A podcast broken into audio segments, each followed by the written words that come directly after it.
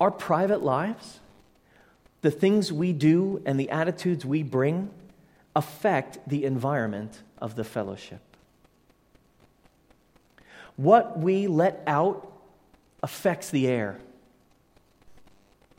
We're a part of the body of Christ, and we can contribute to health or sickness by how we live our lives, privately and together. The church is either healthy or anemic depending on your participation.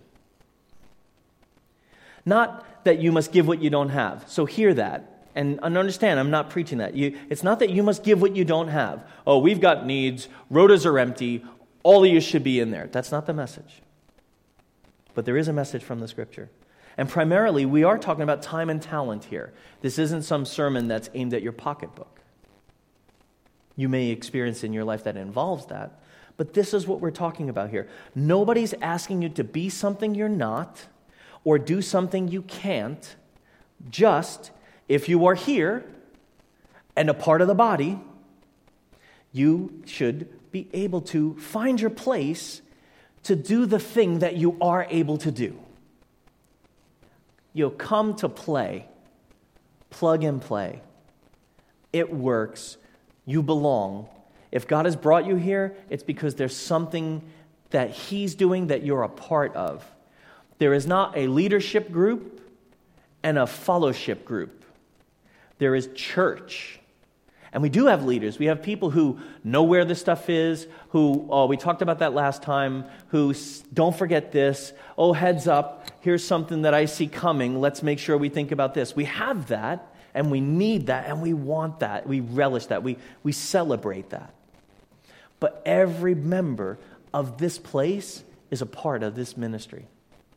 And it's not member like you signed a membership document. It's if you're a believer and Jesus Christ saved you from d- eternity without him in order to be a believer, then, then celebrate that. Have you been baptized to say, I have been washed clean?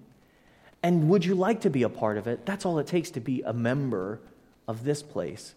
But the scripture teaches that members of the body of Christ are the believers that follow Jesus. It's just that in order to run an organization, we have a membership that makes sure everyone in that room is a Christian.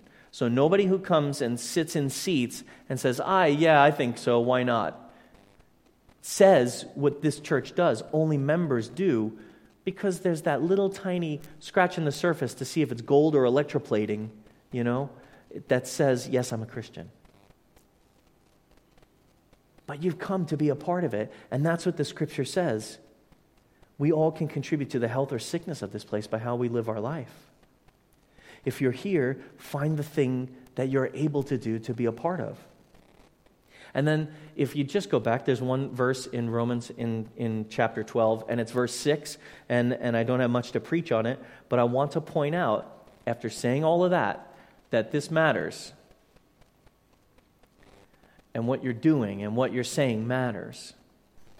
And who you are and what you bring, it matters.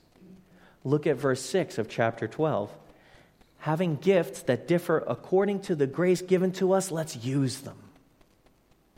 Having gifts that differ, like body parts differ, according to the grace given to us, let's use them.